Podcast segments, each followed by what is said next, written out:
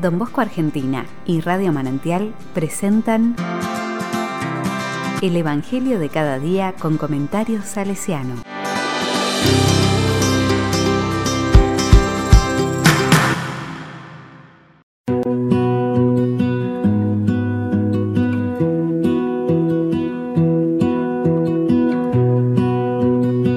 Viernes 16 de julio de 2021 lo que no está permitido. Mateo 12, del 1 al 8.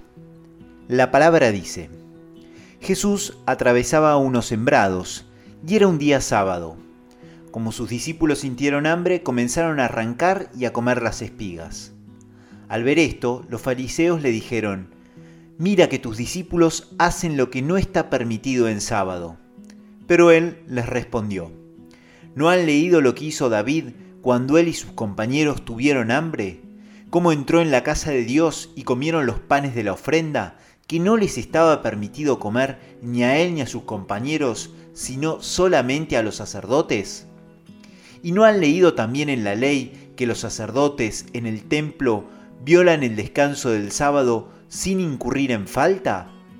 Ahora bien, yo les digo que aquí hay alguien más grande que el templo si hubieran comprendido lo que significaba prefiero la misericordia al sacrificio, no condenarían a los inocentes, porque el Hijo del Hombre es dueño del sábado. La palabra me dice. Este capítulo 12 de Mateo reúne varios hechos en los que los maestros de la ley rechazan a Jesús como instaurador del reino de Dios el conflicto se prolonga entre la primera comunidad y los defensores del judaísmo tradicional. Si bien los discípulos transgreden el descanso sabático, lo hacen por un motivo bien claro. Jesús inaugura un nuevo tiempo y Él es el Mesías esperado, es el Señor del sábado.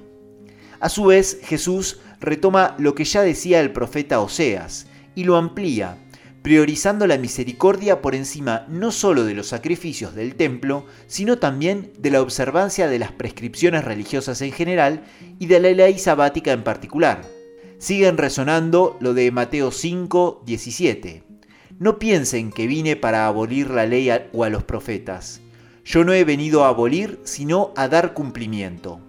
Pero la fe, como adhesión a la propuesta de Jesús y el mandamiento del amor, están por encima de las múltiples prescripciones del judaísmo.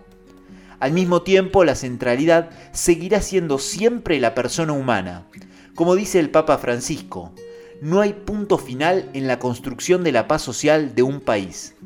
Trabajo que nos pide no decaer en el esfuerzo por construir la unidad de la nación y persistir en la lucha para favorecer la cultura del encuentro, que exige colocar en el centro de toda acción política, social y económica a la persona humana, su altísima dignidad y el respeto por el bien común.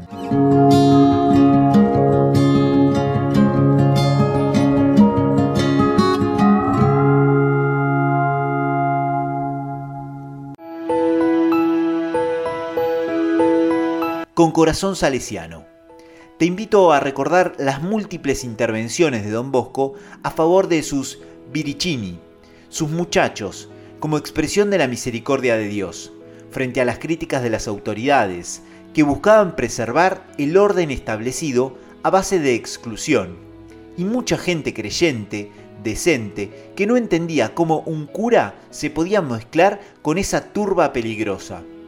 Al mismo tiempo, el texto evangélico nos interpela desde la Carta de Roma de 1884, cuando se insiste en la cercanía afectiva y efectiva a los jóvenes, y surge la pregunta, ¿por qué se quiere sustituir el amor por la frialdad de un reglamento?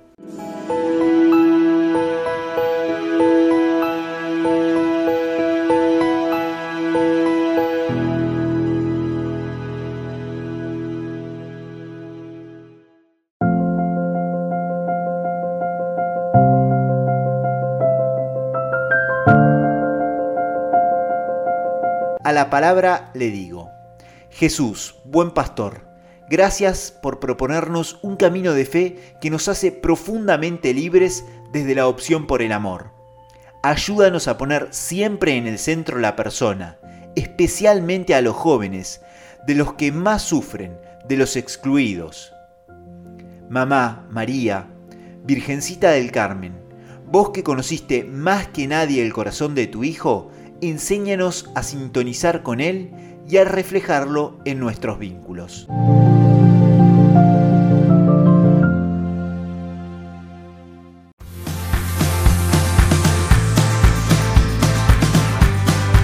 Recibí el comentario salesiano al Evangelio de cada día ingresando en www.donbosco.org.ar.